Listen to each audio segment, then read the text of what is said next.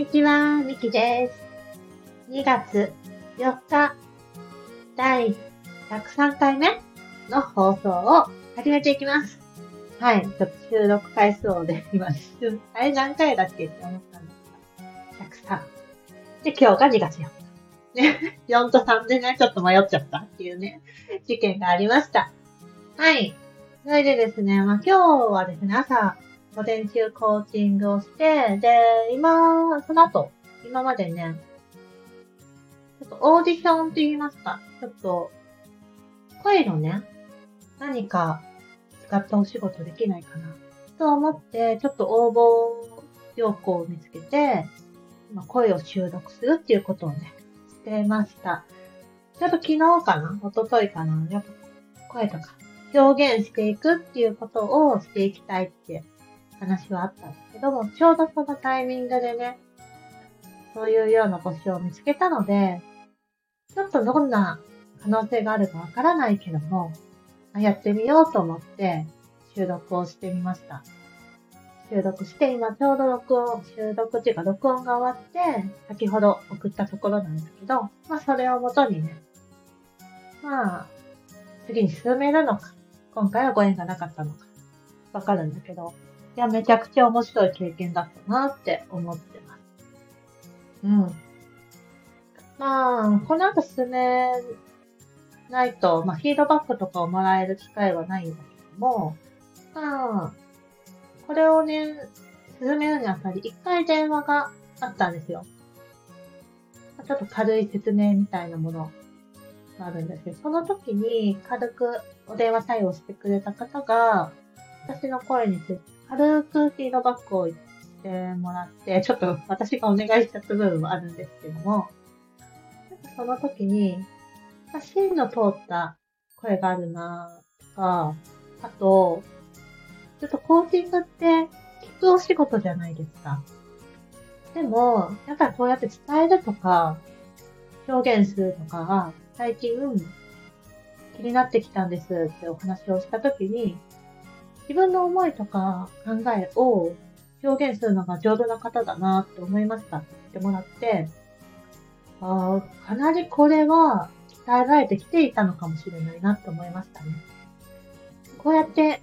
言葉にするっていうことは、このスタンド FM で使ってきた部分めちゃくちゃ大きいですし、まあ、それもね、私は結構対談っていうか、コラボとかではなくて、自分自身で話すっていうのをね、これを台本なしで結構やってきていたので、で、聞き直すこともちょこちょこと多いので、自分の癖だったり、なんていうのかな。口癖や、こうやって詰まっちゃう内容とかね。内容っていうかなんだろう。やっぱ癖なのかな。そういうところとかも分かってきたし、で、うまくいかなかったらちょっと、一回撮って、消して、もう一回同じ内容で撮るってこともしてみたりもして、その時も台本はなくて、何かを見て話すわけではなかったんですけど、そういうことを繰り返すうちにめちゃくちゃ多分話す力はついてきたなって思ってます。うん。まあ、第1回目とか最初の方を聞き直すと、ってなんか苦笑いしか出てこないっていう感じなんだけど、まあその分ね、本当に自分の成長がね、垣間見えるなと思ってます。で、プラスでね、なんか根っこにあるのはもともと表現が好きっていう部分だとは思うんだけども、そういう自分の思いとか熱っていうのに気づいたのは、コーチングを学んで提供するようになってからだなっていうのは思ってます。なので、この2つが合わさって、で、自分自身の表現が得意、自己表現がしたいっていう、熱量が爆発してね、今に至っているんだなって思ってますね。うん。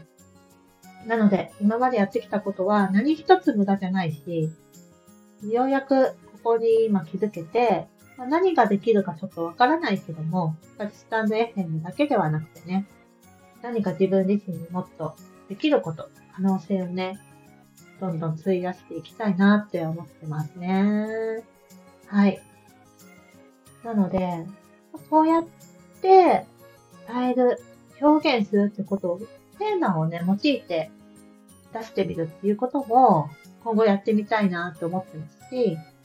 今だとこうやって10分ぐらいで終わらすようにはしてるんですけども、もう少し長い尺でね、やってみるっていうのもありかなと思っていて、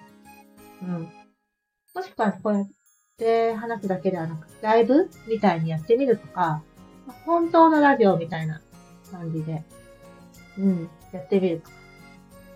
本当のラジオとかね、10分とかで、区切りながらやってるのかな。こういうようなのもやってみたりとか、いろんなことをね、やってみたいなっていうのは思ってますね。はい。なので、こうやって一つの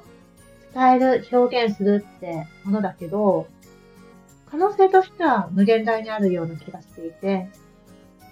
自分じゃ気づかないことだけじゃなくてね、なんか他人からこんなのどうっていうのも意欲的にやってみたいなって思ってますし、表にね、立つってことをね、意識してやってみたいなーって思ってます。はい。ね。ずっと昔からラジオというものは好きだったんですけども、小4、小5ぐらいが聞いてたかな。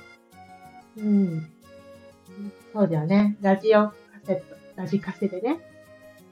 頑張ってチューナーを合わせて、ちょっとずれて、ちょっと雑音するとか、電波悪いとかね、やってた時代だったんですけどもね。その時何聞いてたかな。だいたい日本放送が好きでしたね。オールナイトニッポンとか、わかりますか？ポルノグラフィティとか聞いたりしてたかな。確かね。あと、スピードのヒロさんとか。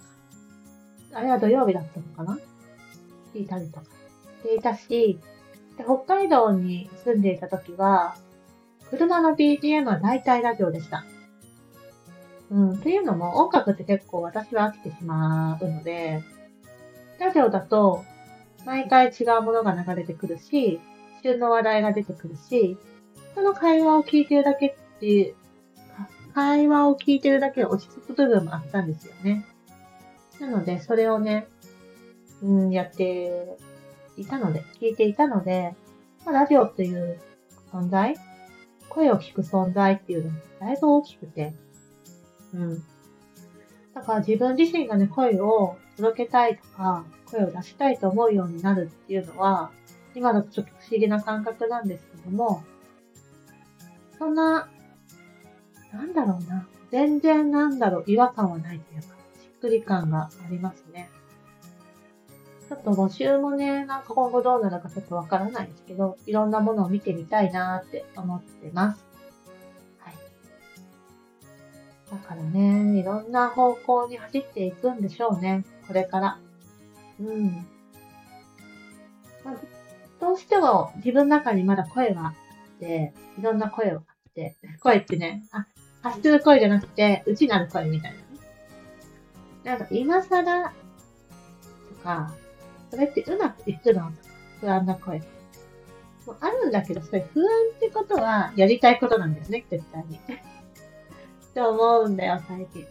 あんまやりたくないことだったら不安にならんからね。うまくいくかなとか、どうせこうなっちゃうんじゃないかなって外の声をね、気にしないくなるかな。それはやっぱり好きなことである。やってみたいことである。大事なことなんだなっていうのをね、ひしひしと感じました。なのでね、インタビューとかも好きなんかなって思ったけど、それを試してみたこともあるんですよ。それはね、コーチング要素に寄せたインタビューは好き。物語を聞けるからね。ただ、こうやって